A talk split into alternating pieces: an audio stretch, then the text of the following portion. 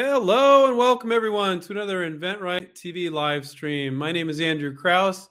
I'm one of the co-founders here at InventRight. Stephen Key is our other co-founder, and we've been coaching and mentoring inventors for the last 22 years. Um, I've been doing this live stream during the entire pandemic, and I'm continuing to do it, where we do a whole hour of Q&A. So if you have any questions about licensing or inventing, here is the time and the place to ask them. Uh, we focus on licensing. So when you license, you don't need to raise money, you don't need employees, and you don't need to try to get distribution. That's all in one place. So you don't license to a retailer, but you license to the company that sells to the retailer, okay? And it's their money and it's their workforce, sales, marketing, manufacturing, advertising, and it's their distribution. So you get everything in one place. So I make it sound simple, but you still need to do the work to close that one licensing deal and then they're going to do all the work for you after that. So that's what licensing is about. That what is InventRight is about. The one thing that InventRight is not about is it's not about venturing, which is just a fancy way of saying making it and selling it yourself. That's not what um, InventRight's about. Wow, my hairs are tripping out there. Okay, a long day today. Um, so uh, let's jump in, uh, get some questions here. Uh, Brandon said, Hey, Andrew, could you please elaborate on the coming webinar? How long will these sessions be and where can I view them and what is covered prior in the prior two sessions? So, yeah, if you sign up for our free webinar series, go to inventright.com and I'll type it right here inventright.com. And if you click on free resources and then find the webinar series, so go to inventright.com, the upper right hand corner, free resources, and then sign up for a webinar series. And so the entire year, we're doing the InventRight 10 steps. We've already done step one and step two. Now we're doing step three, which is evaluating your ideas. So the webinar we're going to be doing this Thursday, it's going to be myself and our head coach, Terry O'Mara. And we're going to be doing step number three, evaluating your ideas. The format is going to be on Zoom and it's going to be great. And if you sign up for that, you'll instantly get access to the prior two, step number one and step number two. Okay. So if you guys um, haven't signed up for that, I highly recommend that you check that out. Uh, Brandon said, How much individualized coaching should one expect when they join InventRight as a student? I believe I benefit from increased accountability. I th- I think that's very true, um, Brandon. Um, it's not uh, nearly as often that we see our students, our fans, if you will, uh, that have watched our YouTube show or read our books, licensed products, but our students are licensing products all the time because of the accountability. Because inventors are inventive, and inventors will make up in their own head how they think the process should work which is one of the reasons why we're doing this 10 step series, which you guys should sign up for. So go to InventRight, click on free resources, and then go to the free webinar series and sign up. Because people do make a lot of assumptions. And so even though with the YouTube show and our books, we give people a structure that they didn't have before. We remove a ton of roadblocks, the things that people thought, well, I can't afford a patent, so I can't do this. Like, well, you spend $75 on a on a provisional patent well, I can't afford a prototype, so I can't do this. Well, who said you needed a prototype? You're not selling a prototype or a patent. You're selling the benefit of your idea. So you have a good marketing piece. So virtual prototype and a sell sheet would be great. Oh, and there's all these other things that people can come up with, reasons why it's not going to work or they can't do it. So we remove a lot of roadblocks. But when you get really in the weeds of things, all the little details, the devil is in the details. Um, when you really get in the details of things and you're working very actively with a coach and they're saying oh for your product you're going to do this or do that and it's, well, it's like why? It's like because of this. Oh yeah because this makes sense for your product. And then the accountability knowing that every week you're going to meet with your coach and like let's say i was your coach and today was monday and you know next monday you got to get that stuff done that I, the coach gave you to do and they're going to be very supportive and encouraging but you got some accountability there. And I think I think one of the big things that a lot of inventors lack is accountability. And you know, your friends and family, they they can't help you with that because they don't know what you're supposed to do. Even the ones that some aren't encouraging, some are just middle ground. I don't understand the inventing thing. And then others um like they want to be helpful, but they don't know how to hold you accountable because and they and even if they hold you accountable accountability without doing the right things in the right order is kind of useless. So the coach keeps you on track. Anyway didn't mean to ramble so much about our coaching but it's it makes a giant difference brandon. I mean i know i'm kind of biased because it's my company but i see it i've seen it over the last 22 years. I'll, I'll tell you this so when Stephen and I first started InventRight, I was running an inventor association. I asked Stephen to be a speaker, and Stephen was like, uh, "Everybody's doing everything wrong." I'm like, "Yeah, you know, they we have I had great speakers like Pat attorneys, prototypers, successful inventors. People get all excited for a day or two, then they wouldn't do anything the entire month. They come back in their exact same freaking place, you know." And so Stephen and I started talking about what we could do to help, and so we started doing these live seminars in Silicon Valley, where it was all weekend all day Saturday and all day Sunday. It was pretty grueling. And we even let people come back for free. And people were praising us, oh, you guys are the greatest. You know, um, I really get the process now. But when I started checking in with people, because it wasn't a coaching program back then, people were not really doing the work and they were definitely not getting licensing deals. So I said to Stephen, I said, I'm not down with that. I don't care how great people think they are. If they understand the process, it's not happening. They're not doing the work. And so I was our very first coach. And back then, Stephen was the negotiation coach. I later was the negotiation coach too. Um, and that's when people started licensing products. And here, flash forward 22 years later, and we've had students in over 65 countries. We get students licensing stuff almost every week, sometimes more than one a week. Um, so that accountability is really, really important, whether you get it from us or somebody else. But you got to have somebody to be accountable to, and then you got to do the right things and then you got to get into the weeds the very specifics because you just mess up a few things and the whole process gets messed up. So um, let's see. John says when you send a sell sheet to a company and they respond back saying maybe in the future what does that mean?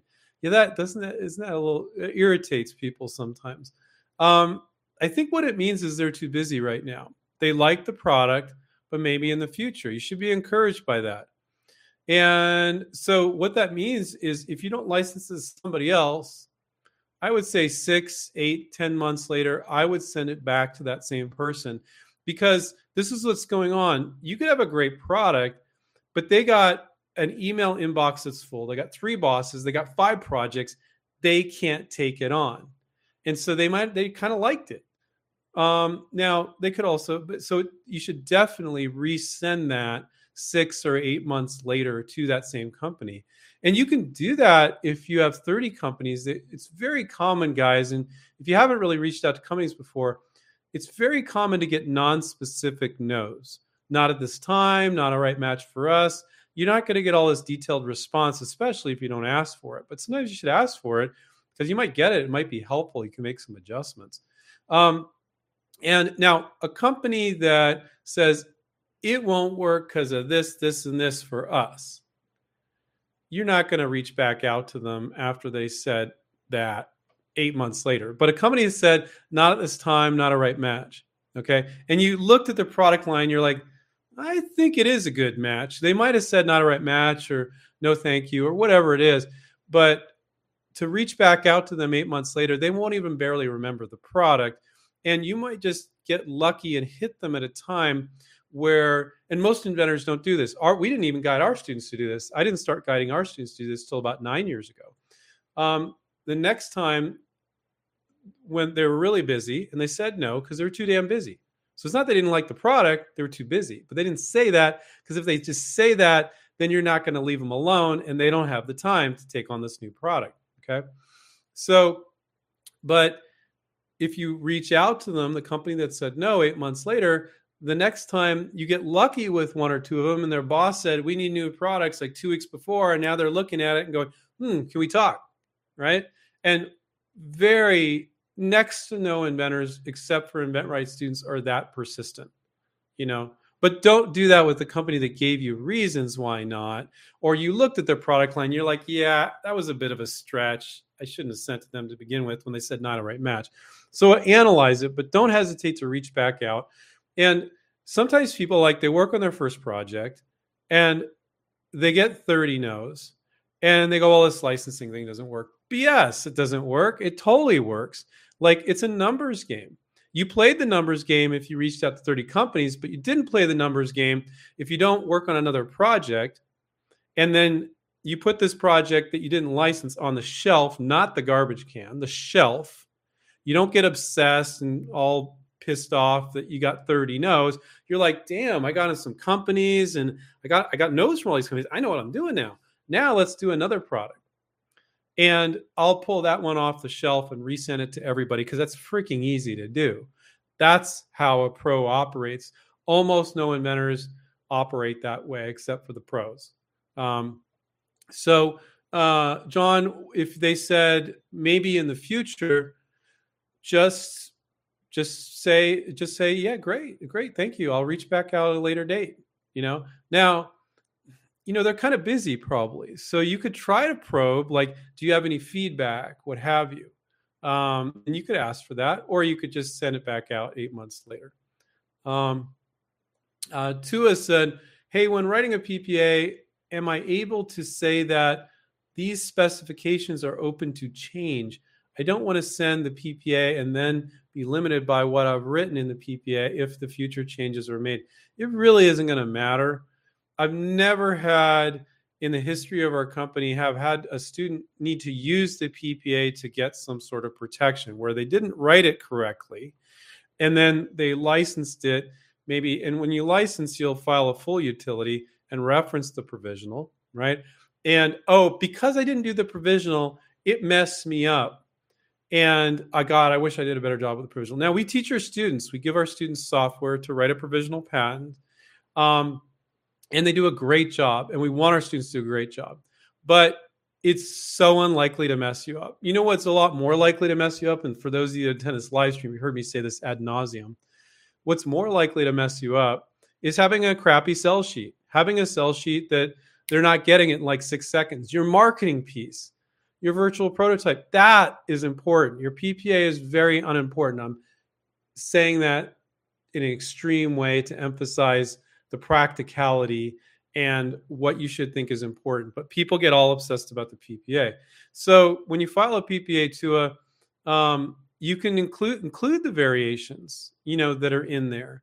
And you're right. You don't want to say it's, and this isn't how patents are done, but it's just an example. You don't want to say it's a pink pencil with purple polka dots, exactly 2.5 millimeters in diameter. Well, if you make it 2.6, then they didn't violate your, you know, you don't do colors either, but you get the idea. So don't be so specific. You can be specific, but then you broaden it out. You could say it could be like this or this, but not limited to this method or not limited to this material or what have you. You can do those things. And by the way, I forgot the disclaimer. Anything I share with you today should not be considered legal advice. Please consult your attorney if you're looking for legal advice. This is just for educational purposes. There's my little disclaimer. Um, so you don't want to send the PPA and then be limited by what I've written in the PPA um, if future changes are made. So if future changes are made, you're going to file that same PPA and you're going to add those changes. You file a provisional two months ago, talk to a company. Oh, you know, they said this is a problem. Hmm. Well, I got a fix for that before you show it to them. File, take that same PPA, file it again, add the new stuff, and you're protected from the new stuff from that date you can do that. A lot of people are surprised by that. So that's a great tip, guys. So a lot of inventing is done after you reach out to the companies and you realize some changes need to be made. And that's a big problem. Um, we had one of our students was very successful and he was he pitched them a certain product and they said, no, this is what we're really looking for. And he was resistive to giving them what they're looking for because this is my product. It's like they just gave you a great opportunity. This is what we're looking for. Well, give it to them. You know, don't don't don't be flexible and willing to change the product to accommodate what the company wants. Okay. And it might be them raising a problem and then you come up with a solution. You're inventors. But sometimes inventors lose their creativity when they've been working on a project for a really long time. Um, be open to change and you will be a better inventor and you'll be more likely to license stuff. Um, let's see. Lowboy says, Hey, Andrew, any advice for someone attempting to negotiate their own licensing agreement without an attorney? Yeah, don't use an attorney. I'll explain what I mean there in a minute. Terms to ask for, to watch out for examples of what might be in an agreement. Okay. if I'm gonna I'm gonna explain to you how we work things to give you some perspective. Um, if every time one of our students got a little interest, instead of sending them to our negotiation coach Paul, we said, "Oh, you got interest? Call a licensing attorney." It makes sense, right? Licensing attorneys they write licensing contracts. It made sense. No, really bad idea. If every time we did that with one of our students, 80% of the deals that Paul would help our students close, that licensing attorney would kill. Licensing attorneys are not in the right mindset. We do not let our students talk to licensing attorneys. We don't not let them, but we say, look, let us provide you common sense business advice. And then when a deal is like 95% done, do not sign a contract without a licensing attorney seeing it, but make sure that they, sorry, I got this. Let me think this text came in and it distracted me. There we go. I'm on do not disturb now. But when our negotiation coach, Paul, guides a student through a licensing deal, we guide the student, and then the student goes to the company and they'll agree on some things and disagree on other things, and then let them and their attorney make the changes whenever possible. And then it goes back and forth and back and forth. Attorneys are notorious deal killers. So, licensing attorneys, the more problems they create, they rack up billable hours. For anybody that's in the legal profession, you guys know about billable hours, right? And so the more they create problems, they fight about stupid things that you shouldn't fight about. They do not know how to talk about business deal points. They do not know how to move a licensing deal forward. They suck at it. They really do. I'm not saying they're not but might not be a good couple thing, ones out there, but they have this attitude like I'm going to fight for you, and the inventor's like, "Yes, you're going to fight for me." And it's like, no, stupid, stupid, stupid.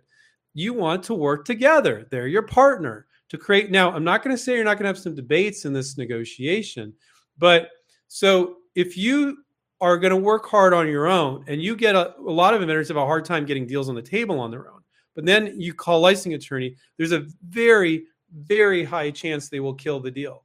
And you will think like, oh God, that company was unreasonable. No, it was your licensing attorney that was unreasonable. Okay. Now I'm not saying this is how all licensing attorneys are, but they look at it strictly from a legal standpoint. They're not analyzing all the business deal points. I mean, they kind of are because they're in the agreement, but they're not very good at it. So I so my low boy, um, what to watch out for? Watch out for a licensing attorney that's going to try to rack up a ton of billable hours and kill your freaking deal that you spent a ton of money and time to get on the table. Watch out for that. Now, when we have when our negotiation coach gets a student only when a deal is like 95% done because there's no risk for the inventor if they don't sign anything yet right and the risk is an attorney killing the deal for you when a deal gets 95% done and paul our our our negotiation coach will say, look, don't sign anything until you have a licensing attorney look at it. Now we tell them, do not let that licensing attorney talk to your company that you're trying to license to, the licensee. You're the licensor is the inventor, they're the licensee. Do not let them talk to them. Do not let them muck up this deal. They're there just to dot the I's and cross the T's. Most of the time, our contracts are so far done, they can do that within an hour or two. And so, because we're not attorneys, so Paul has helped the students stuff the contract with all the important stuff. And the attorney, this is what they're good at. I was beating them up a minute ago. Well, you got to change this one word, change this one sentence. That's we we tell we tell our students. I was beating up licensing attorneys. Now I'm going to tell you where they're great. Do not sign a licensing agreement without an attorney dotting the I's and crossing the T's. But instead of 20 billable hours at God knows how much, it's an hour or two and that and do not let them talk to the company okay? So low boy that's that's my biased viewpoint. That's what i've seen. Be very very careful of that. Um, and if you're going to do it on your own do it on your own. Do and if you have a licensing attorney and they're advising you first of all they're going to give you a lot of improper advice. They're going to have you arguing over stupid things that are not important. Um, and so have them behind the scenes at the very least. Do not let them talk to the company. That's my advice. Um, let's see. Nick said, I, I really went off on that one, didn't I? But you, you guys get my perspective. It's really, I, I like when you see our students licensing stuff all the time, you would not see any of that, very little of it, if every time a student of ours got interest and we put them on with a licensing attorney instead of our negotiation coach, Paul, who's very level headed. You know, if that doesn't give you perspective, I don't know what does. And Stephen and I believe that firmly. Um, but they're good to dot the I's and cross the T's. Fantastic. That's what they're there for. Um, Nick said, I've created a PPA and a prototype and need to connect with companies now. I know it needs to be in the construction industry. How does how do I begin this process? So I Nick, I would start, I would read our book, One Simple Idea, if you want to get started. If you go um, to our website, inventright.com, I put the link in there. You can find our book, One Simple Idea. You can also find it on Amazon. Um, and understand the basics of the process. You got a PPA and a prototype, but you're not ready to approach companies. You need a sell sheet that does the selling for you because most inventors aren't salespeople. And that's perfectly fine. You don't need to be. You just need to show them your sell sheet. And the sell sheet is not for them, it's for their customer. You want them to see that advertising piece and go, oh, if our customers saw this that buy gardening products, I think they would be intrigued by this. That's what you want to do. Um, so your next step is a sell sheet. Your next step is to study the marketplace. Most inventors think they did it and they didn't. Look at all the other products in the space the invention and don't say there's nothing like it because there always is something like it 101% of the time. It might offer a part of the benefit or the same benefit, but it's in a different way. So don't ever say there's nothing like it. And don't ever say you're going to make millions off it. Don't say those things to the companies. Um, I know your product is unique, but don't say there's nothing like it. So then you need to make your list of companies. And that's something that we could help you with as well.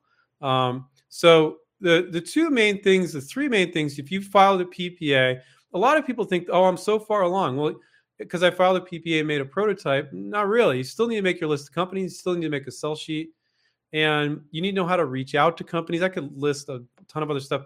You need to do your research to figure out did you really do your research? Because you might want to tweak something about your product based on some other product you saw out there. And I talk to vendors all the time. Like I did my research, and I'm like, "What's the product?" And they give me a verbal, like, because I've been doing this forever. And I'm like, oh, it does this and this. They're like, yeah, you get it. Nobody else gets it. I'm like, and in 30 seconds, I find I'm like, well, there's this and this. They're like, what what would you find? How'd you find that? And I'm like, I just did a search. It took me 10 seconds. And so those are some next things, Nick, that you need to do. Research, sell sheet, list the companies. Then you need to learn how to reach out to companies. I could list a bunch of other stuff. And that's great. You did your PPA and your prototype. That's fantastic. Hopefully, you didn't spend, you didn't pay a patent attorney to do it because you can do PPAs on your own. Inventors can do that. Uh, I think a lot of people fall in this trap is they they start spending money and then they feel trapped in this particular invention even if it's not working out. So, you know, spending money, throwing money at a prototyper or a patent attorney gives inventors a false sense of moving forward. And it's truly a false sense of moving forward. And there's a bunch of stuff, uh, particularly the product research, should have been done before both of those things. The second you come up with an idea, you should get on Google Images and study the micro category of your idea. So if you had a, a doorstop, you sh- you need to go on Google Images and study every and Amazon too, every but Google Images especially. Don't just do Amazon. Every freaking doorstop out there and maybe you even get into more of a micro category, magnetic door stops or whatever, if you're magnetic. But most inventors don't do that. And that can take, uh, it could take two, four, five hours to do really thorough research. You, you know, with other products, sometimes it only takes an hour or two, but it's kind of fun. But the problem is you're so excited about your idea, you have anxiety about what you may find. But guess what? Those marketing managers that are going to see your product, they know what's in that space because that's the space they're in. So you can't be you know live your life with blinders on and go well i didn't find it so they won't. You did a crappy job searching but they've been in the industry forever. So do that before you do anything guys when you come up with an idea. And and if you do it right when you come up with an idea you're not as in love with the idea so you're more realistic and flexible about changing. But if you kind of don't do your research and you've been sorry i got allergies so my nose is itchy. When you when you don't do your research and you've been thinking about it for a year you start to be like a little standoffish about doing the research, not as open minded. You lose your creativity. So, man, I gave you a really thorough answer, Nick. Hopefully that was helpful.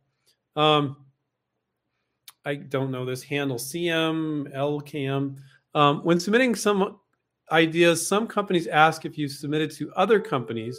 If a good is it a good idea to say yes or no to that question? This is what you say, guys. You say yes, of course. I'm looking to license this and I'm shopping it around. But I would never say anything that you don't have. You could just say leave it at that. That's better. But I would never. You could also expand on it if they force you to. You could say I would never say anything that you said to me, and any company that tells me I'm not going to tell you what they said because that's confidential. That's the respectful thing to do. But you say yes, of course I'm shopping around. You know, um, most companies. It's not common that companies say that. Here's the other thing: when inventors are new to reaching out, they'll experience like what one or two or three companies said and then they'll quote it back to me like it's gospel like it's this is how it is. And i'm like wow your sample size of experience is really small. Like we've had 22 years with students in 65 countries each one reaching out to 20 or 30 companies working on sometimes multiple inventions. I can tell you companies saying have you shown it to anybody else? is not normal. Now i don't think you should be concerned about it and if if you were the first one, if they're the first one, say, yeah, I, I'm shopping this around, but you're the first one I showed it to. Hey, if you if you want first right of first refusal, get back to me within a week. Let me know if that's important to you. But yes, of course, I'm shopping it around. You need to be honest about that. Um, but don't pit companies against each other. Very amateur, very negative. Do not do that. It will not work to your favor. It will mess you up don't do that. Sometimes I talk to inventors, they think they're so clever. Oh, I got interest from two companies. I'm like, big deal. Like, it's not uncommon for our students to call 30 companies to get initial interest from five. You move forward with everyone as if the other ones don't exist. You do not kiss and tell, you, and they naturally fall off. Now, great if you get interest from two companies, but they immediately, with some inventors, their first thought is like, oh, I'm going to pit them against each other. Stupid. Don't do that. Do not do that. Um, Dan said, I work uh, full time and I'm having trouble staying motivated to push myself forward. I like working with a partner, but I'm a sole proprietor. Okay, cool. Um, I was I was just talking to one of our students that was struggling a little bit with because they had this really heavy workload. I think he said he was working about 60 to 75 hours a week. If he can do it, you can do it. Um, you do not need a ton of time to license products. Now, it's more of a marathon than a sprint. And inventors tend to like, they get really excited one week. I'm not talking about InventRight students. And then they just kind of neglect it. They think about it, but thinking about your invention is not working on it. So if you have two to six hours a week, I tell all our new students this you have enough time to work on your inventions. But two to six hours every freaking week consistently. And before you know it, you're in front of companies. Okay. And so you might say, this is just a random thought. You might say, okay, Tuesday night and Thursday night, I'll spend two hours each. I won't watch a little less TV or no TV at all. And if I don't get my four hours in that week, I will freaking do it Sunday night because every week I'm going to get at least four hours in. If you have that attitude, that's an attitude for success. Now, if you don't know what to do with those two, four, six hours, you could just be spending four hours going in circles. And that's the great benefit of having a coach. They told you exactly what to do, and you just got to do it. And you got no more excuses. Well, I don't know what to do. So I talk to a lot of inventors where they spend that time every week, but it's just circles, just circles, same thoughts, thinking about it. And when you really grill them, I don't do that often. They're thinking about it. They're not really doing the work, you know, and they're not really clear on the path they're walking down. How can you walk down a path when you don't know what the path is? you don't you know there's branches in the path you don't know which branches to take. So um, you know you're you might have a problem staying motivated dan because you don't have some accountability. At the beginning of the call who was it here? Brandon was saying i really needed that accountability. So sometimes we have i see inventors and they have partners you know. Sometimes that's just a mess you know uh, nobody's going to be excited about it as your product is used so you get your neighbor involved that's your best friend you know since kindergarten or something let's say and um but they don't know what the hell they're doing and then so you guys meet and then you just talk and then nothing happens right so it, you want a partner if you have a partner that has different skills than you ideally they could be the same skills, but you motivate each other. But if you're both clueless, you'll both meet, you'll both talk, and then you'll realize nothing's moving forward. You know, so you got one got to educate yourself on what path you need to walk down, and then you need accountability, whether that's with a family member, and you know it could be a family member that will hold you accountable and tell them like maybe it's just holding you accountable to spending that two hours. You tell your wife or your husband, look, every Tuesday and Thursday night from seven to nine, I'm going to work on my invention. Can you hold me accountable? They don't need to understand anything to do that. So that might be a good tip for you guys. But if you're just sitting there kind of wondering what to do, going, well, Andrew or Stephen said on that YouTube show, or I think I know, but I'm just, and when you have a coach that tells you, like, for your product, this is the right thing to do, that's very empowering and then holds you accountable because you got another meeting the next week. You can email them in between. So I don't want to be giving a big sales pitch for our coaching, but some of you guys asked that question. It, it makes a giant difference. It really, really does. Um, so you got to ask yourself, Dan, why are you having a hard time keeping motivated? Maybe it's because you don't know what steps you need to take. Maybe you think you know the steps, but you're not quite sure. I think I heard them say on the YouTube show this should be the next thing I do. I don't know how to go about that. Um, maybe you do know the steps. In that case, find somebody just to hold you accountable to take the time every week to schedule it. You know, you work all week, you're tired, but there's a breaking point in which it's more painful not to do it and work on your project every week than to keep thinking about it. You're working, you're not really enjoying your job, or you are, but you're like, God, I, I just, it's been, I've been doing this for five years and I still haven't worked on the stupid invention, you know? So it's different for everybody. There's, there's some tips though. Um, my two cents says, what kind of material could it be made out of? what would work to keep the price down? Does the company deal with that? Okay. Um, so he's saying, uh, how do I know how to keep the price of the product down? How do I know what material to make this out of? Um, I think that's a valid thing to say. And a lot of times you could have no experience.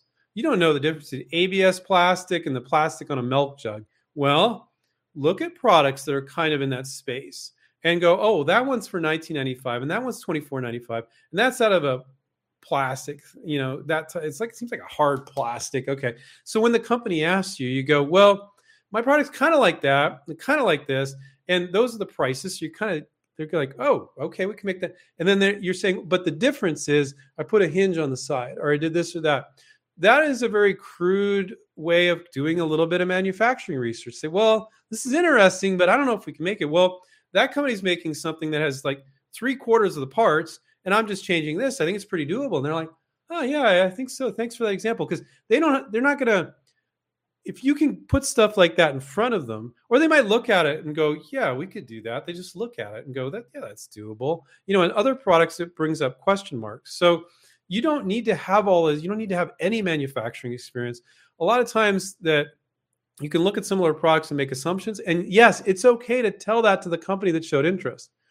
What they showed interest in is not the manufacturing of it, but the marketing piece. Oh, wow, that would be intriguing to our customers. Everything else after that, you can work with them on. You just want to get a fish on the hook. So don't say, well, I don't know how everything is made here. See if you can get a fish on the hook. Now, if you say, well, my invention, I always give this silly example. My invention is a robot that's going to jump up on a roof and shingle a house. And so people don't need to sweat, you know, in the heat, and you don't need to worry about workman's comp, some comp, compensation, somebody falling off the roof. And the company says, well, how do we do that? And you're like, I don't know, but it's a good idea. Just make a robot that does that. Okay, that's wacky inventor territory. Don't do that. Okay, don't do that. But by looking at similar products, you can make assumptions. And by sometimes talking to contract manufacturers, you can get a little bit of information too, but that's usually not necessary. So I'm just giving you guys some thoughts. And so when I'm speaking in generalities like this, I don't know your product. I when a when a coach looks at it, they can say, "Oh, for your product, I go this direction, or I do that." Or and the vast majority of time, I'm like, the, the inventor is like, I, I have to make a prototype on this." I'm like, "You totally 100% don't." You just need a virtual prototype and a sell sheet. That's obvious. That can be made easy. But then other times I'm like, yeah, there's some things you need to kind of think about there. Why don't you look at these products or those products and see if you can make some assumptions so you have that ammunition ready to tell the company if they ask you, you know? Um, but don't be the wacky inventor that's like, you, you should have a robot that shingles a house and and they're like well how do we do that? And you're like i don't know. I don't know anything about robots. Don't that's going too far okay? So there's a there's a range. Um uh, let's see. Uh, Sam said, "How are the student results from the academy program?" I, I, don't find as many of our students, uh, academy students, that are in the group program licensed products as the one-on-one coaching program. That's not exactly shocking. We did recently add three coaching calls to the uh, group coaching, so it's like twice a week. You're meeting in a group um, you can't discuss the specifics of your invention because you're in a group. That would be public disclosure, right? But there's you do get three coaching calls, and we did that just to catch inventors that were way off because they couldn't discuss the specifics of their invention in the group coaching. But you only get three calls during the entire thing.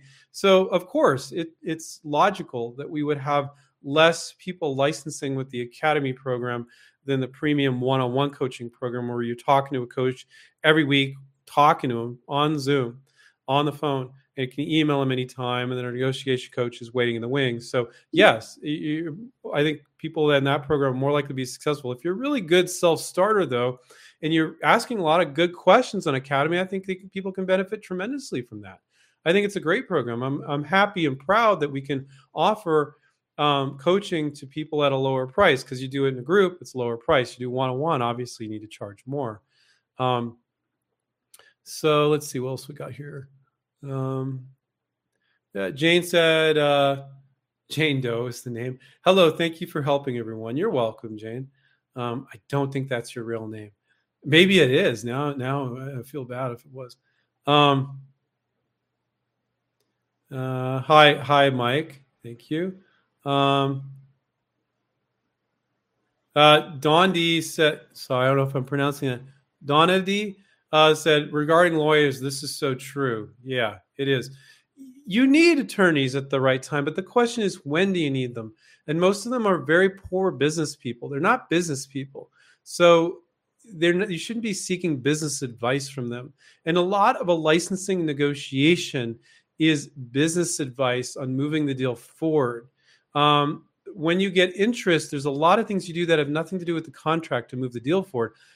God, that's even worse. Like if you think when you get interest, a, a licensing attorney is going to help you move the deal forward. There's like, can it be made? Can be made a rules price? Tweak these features. A lot of things that our negotiation coach Paul does that a licensing attorney, my God, just shoot yourself in the head right now if you're asking them to do that for you to close a licensing deal. God, no. Um, but dotting the I's and crossing the T's at the end, and and I'll say that we've had a few students where Paul has guided them very far, but it was with deals with very large companies, very large, and the contracts got more complicated. We'll bring them a little sooner than 95% done in those cases. Not often though, but definitely they have their place. And there's some great licensing attorneys. We have two licensing attorneys that we send our students to because, and most licensing attorneys would never do this because the deal's so far done they're making next to no money off of the inventor because Paul has helped the student get the our negotiation goes help them get it so far. They don't most attorneys they don't want to get an hour or two billable hours. They want to get 10 or 20 and create all these problems where there aren't. I remember I had this one student once that the deal was done, the contract was beautiful. And the student came back and they talked to me and they're like, Oh, I talked to the licensor and they said you need to change this, this, and this it was like five things. And I'm like, I have never seen any of those things ever be a problem in 22 years of doing InventRight. Don't must mess up the deal. That's bizarre stuff. Why is he saying that? Now the attorney also said you need to fix this sentence and this word, and I'm like, yeah, that's right. But he would have had them go back and argue these points, and the deal was done. And so I've seen some really stupid things. And lately, Steve and I are really beating up patent attorneys a lot lately um, we've seen some patent attorneys really take advantage of inventors. And the inventor didn't know it or later they're like i think something's wrong. Like inventors when they get taken advantage of by invention promotion companies they're like later they're like a year later what what happened? And they're like i think i got taken. Um, but with patent attorneys they're like they don't even know they got taken. Like and the people will tell me like this and this and this happened. This is what they charged me. This is what the patent i'm like uh and they just and they I telling them, look, this this isn't right, you know. Um, so, but there are plenty of good patent attorneys. There are plenty of good licensing attorneys. But with both of them, you need to know when to use them, and that's one thing that we really train our students on. Because if you're paying a patent attorney, a prototype, or paying all these people money, it gives you a false sense of moving forward. I'm making progress, great, and I can just go do my job. But then what happens is they get done with their job, and then you're sitting there with your patent, your prototype, and you're like, what do I do? And you don't know. And you're like and you're like oh and you felt so good before because these other people are working for you. But if you don't take charge of the process you're just going to end up like tons of people that pay money for patents and prototypes and they go here and then i don't know and then it just fizzles out the whole thing you know? Um let's see. Uh tanner said what is the best way to find a qualified licensing agent do you recommend any I don't know of any legitimate ones. I don't know of them, guys. These invention promotion companies, if you go to the Federal Trade Commission site, there's pages of, of, of documentation of the Federal Trade Commission, the Patent Office, warning you against so called invention agents. There's a never ending list of invention promotion companies ready to take advantage of inventors. And basically, how a lot of them work is you have a lump of coal, it doesn't matter what it is. They'll tell you it's great. Oh, that's great. It's great. It's great we have all the context we can do all the work and um, we'll do all the work for you it sounds good like well i have this great idea that's what this company does and then they pretend to work on it for a year i don't know if they're actually sending anything some of these companies a fair amount of them they won't even tell you well we can't tell you we're reaching out to those relationships are confidential and the contract will say we just need to submit your idea to industry which could mean them sending two spam emails over a period of a year and they've met their contractual obligation to you so again and again and again. It's like a freaking broken record. Sylvia and Dana that do sales for a company, one of them or me talk to somebody every day or every other day at the very least by some inventor that's taken advantage of. It's always around ten or twelve thousand dollars.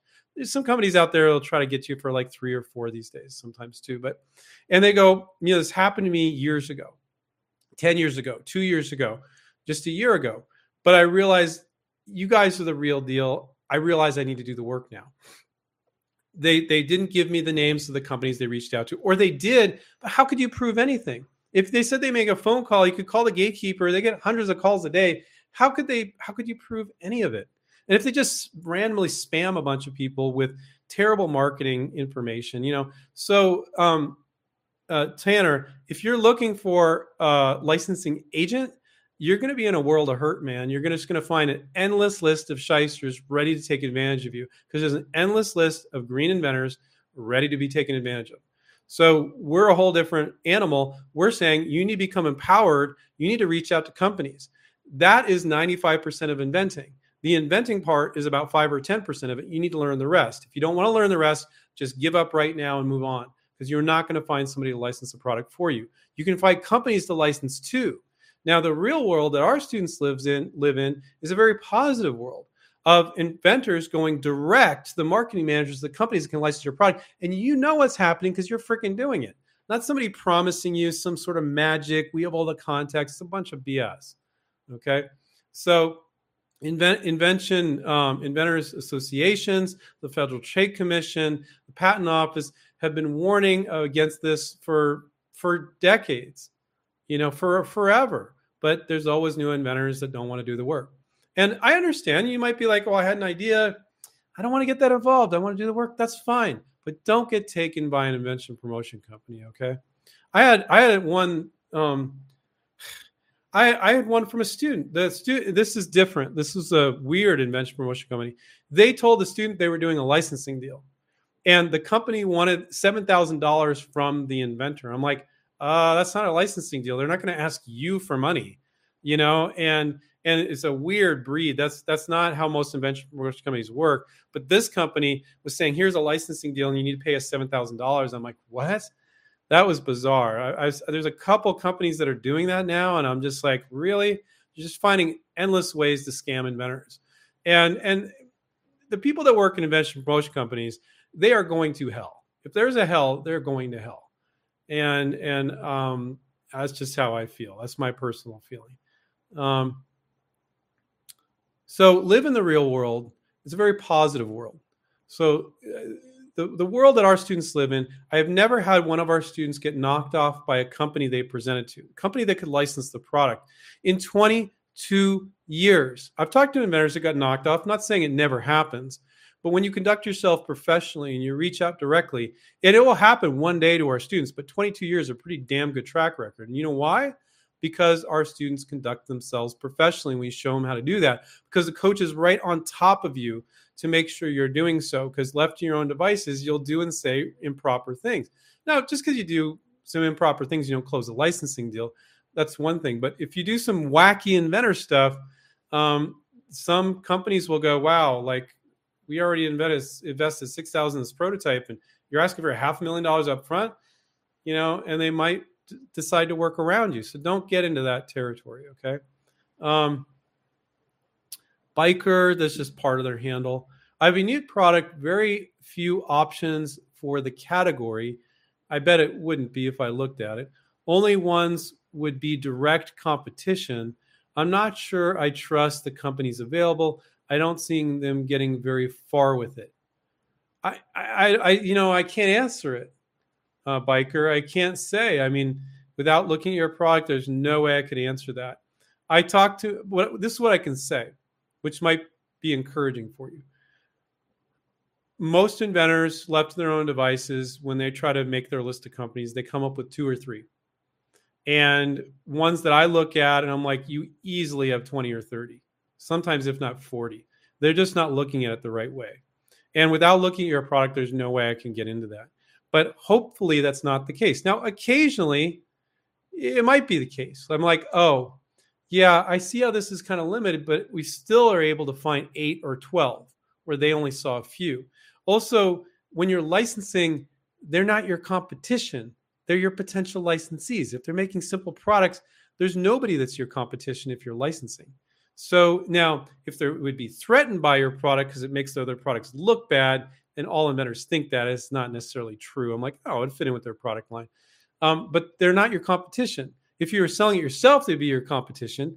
But quite often, when you're licensing, those same people, they're your licensees, they're your friend. You try to license to them, and it's their money and workforce and distribution, and you license them, you get a royalty. Okay. So I'm not so sure if you're just new to licensing without seeing your product, I can't say. And, you know, nobody should be disclosing their product in a live stream. Um, uh, KM, um, CM, to clarify, I'm referring to some of the submission portals and the company websites where they ask if you submitted your idea to other companies as well well, any submission portal that asks you if you submitted to other companies as well, that's a that's a red flag. I mean, so what? Are they so threatened that you showed it to somebody else? I think what you're talking about there, what I see, where I see that happen pretty often is like uh, DRTV infomercial companies. Um, but portals are a waste of time anyway. So a lot of inventors, Steve and I have been talking a lot about this. If you think like, well, I'll just find companies where right there on the websites in a button it says inventors and submit your ideas here. Like you're missing so many companies if you only look for those. And a lot of those, they have it there to be a nice, convenient black hole. And because any company that doesn't accept ideas from the outside is archaic. They look, if they're not open in to innovation, called open innovation companies, it makes them look archaic to their stockholders if they have them and to everybody else. So it's always try to create an appearance that they're open, but they're really not that open yet. Now, other companies are really open. They create this portal, but they're not really paying that close attention to it. And you're much better off reaching out to LinkedIn or on the phone. Now, I don't think there's anything wrong with submitting to a portal, but then also going to another mechanism, going uh, through LinkedIn or going on the phone or email. I don't have any problem with that. But don't be put off by whatever they ask on the portals because it's already kind of a red flag when they have a portal. Now, there's companies that are right on top of their portal. I don't think it's many. And that's fine. I don't think there's any risk for submitting through a portal. You have to read their submission terms, though. If their submission terms aren't acceptable. Now, on the simplehuman website, that's the company that makes those, I'll call them out, it makes those trash cans where you wave it over and it opens up. For a while there on their website, it said right there on the freaking website, we own whatever you send us. And I was still getting inventors like, do you think it's okay to submit, Andrew? I'm like, uh, no. It says, you know, that it can't even say that really. but they're trying to tell you we don't want your ideas. So portals are weird. Be a pro. Don't use portals, guys. And if you're just looking for like, oh, but I sent to five companies through portals, I get a submission. I'm like, yeah, I don't think that's common because portals are not a good way to submit. So if they're asking you something like, who else did you submit to? Then you know that it's it's already kind of a red flag. Now I'm not saying you can't license that company. Like we had a company recently tell us like we've licensed tons of products, but we've literally never licensed anything submitted to us through the portal. Um, this same company, if you send to a marketing manager, it might be great. And they're like, well, this is great. And yeah, we want to license this. And so don't like count the company out because they have a portal. I just don't recommend, don't think you're going to get any response from it. You know, um, mm, Biker said, oh, it's a cannabis manufacturing tool. Should I just pitch the industry brands and hope someone wants to try something different? Um, cannabis manufacturing tool. Okay, so there's that's a huge market, dude. There's like so let's say let's just wait, we don't know what your product is. So let's say it's for growers. We, we've been helping people with cannabis related products when it was just medical back in the day. So we've been help we help people with all sorts of stuff. As long as it's not something that's illegal, we're fine with it. We don't judge. Um, if a coach happens to be uncomfortable with it, like it was just it's it's it's hilarious. One of our coaches most of our coaches are full-time coaches but we have a few part-time coaches and one of them is a, a cop full-time and he's a part-time coach with us and a student presented something to him that was illegal it was uh it was i can't say what it was but it was illegal it was just straight up illegal he's like ah i can't help you with this but that's like one in a history like we've had people work on sex toys people work on all sorts of stuff and i don't think we're here to judge but if it's going to um, people work on weapons too and stuff like that. You know, um, I think you know some people might have mixed feelings if it's like uh, military or whatever. But but um, but we help people with all sorts of stuff. So I don't I don't know how I got off on that track. Oh, so anyway, so it's just cannabis. So we've been helping people with cannabis related products for a long time. Um, so if it's the growers and they're growing you know, there's a ton that's like hydroponics. Let's say it's hydroponics. Well, that might be able to sold for cannabis or for other hydroponic reasons, hydroponically water, you know, and so you might have a lot more potential licensees than you think. Um, so uh, yeah. Uh, let's see. Ron says, "What if my prototype uses parts that may be patented? Does the company handle this during licensing, or do I?" I don't I've never really had that be a problem, guys. Like if you're if you're saying, look, you got this, let's just say if the product, if the part is in five companies' products, okay, that particular part, one of the parts, it's very unlikely that any one of those companies is a patent in your company you license who can use that same part just the same. Like some people are like, just give you a crude, really crude example. People like, well, Andrew, I don't know. I, I, I think I need to get permission from Velcro because there's Velcro on the product. I'm like, no. First of all, there's generic hook and loop fasteners the same as Velcro, and the company just buy the Velcro and put it on there. But if you the pro the when it becomes a problem is company looks an inventor looks at a particular product and they change it and they go, well, I'm just going to take this product and change it, and they've patented a piece of it, and you're patenting on top of what they're doing that can be a problem. But a lot of times, literally nine and a half times out of 10, we can get right around that. It's very uncommon that I find that that is a problem. So, um, yeah, so, you know, get interest in the product. But if you're like presenting them this product that only this one company sells, and you just changed it a little, and they've got this rock solid patent, could that be a problem? Yeah, of course it could. You know but if there's just parts of it it's probably not. So you need to look into it and use common sense. But i, I think that that's a question that i get fairly often. Um, uh, krishna says uh, would you help be able to help me in a few in a few medical patents that i have developed i mean drugs and devices we've had we just had a student that licensed um, a, a medical product. And I, I'm going to say a disclaimer here. well, I'm not going to say that. I'm not going to say the dollar amount, but it's insane money. Um, medical products are harder to license, but and the companies will beat you up about patents, intellectual property. But if you can close a misuse, it's freaking huge. And we just found out uh, about it last week, and it was a medical product. Um, and then we had just I just talked to actually the company and the inventor that licensed a medical type product. It wasn't like full on medical medical. Um, it was more for babies and um, and that too. So yeah, we can definitely help with medical products. Um, realize they're a little harder, but when you do the deals, they're much bigger deals. So and they're they're more picky about patents. But the the deal, and I was going to say the dollar amount, but I don't want to say it because it's so big that I I don't want to preach the get rich quick, make a million dollars thing, but it's definitely up there. Um, definitely way more than a million. Um, and also in upfront money, which is unusual. Um, so I don't want to be setting the stage that you guys think that that kind of upfront money is normal. So that's why I'm not saying it. Um, uh, Jane said, I almost finished reading One Simple Idea. It's so full of helpful information. I'll be signing up with your company as soon as I'm done. Great. That's great, Jane. Um, so yeah, go if you go to inventright.com and you click on contact us, book a call with Sylvia or Dana. They'll depending on what time you book will be one of them. They'll explain the program. They're really chill. They won't be putting any pressure on you or anything. And so you're just kind of prepared for when you're ready. And um, so I'd go ahead and book with them now. You don't have to be ready to sign up yet, so they can explain the details to you. Um, looks like we've gone over, but maybe I can still. Wow, I, it'll be the first time where um, I can answer all the all the questions. Um, Michael says device prevents animal fights and attacks, problems whether from dogs, lions, tigers, or bears. Um, uh, sanctuary will need one. Okay.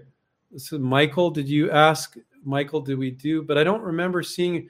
I don't know if all the questions are coming through, Michael, because I don't see that you asked, asked another question before. So that's great that you got that product, but I don't know what the question is. Um, that's fantastic. Sounds like there's a lot of applications. If it's for tigers and bears, it's pretty different than dogs. So a company that sells at Petco or PetSmart, um, they're probably not going to be have distribution channels for bears and tigers that's probably a different distribution channel. So you might hold that back and do a separate license there. Um, but th- that's my only comment. But I don't know what your question is. Um, it's called rattlesnake. Okay.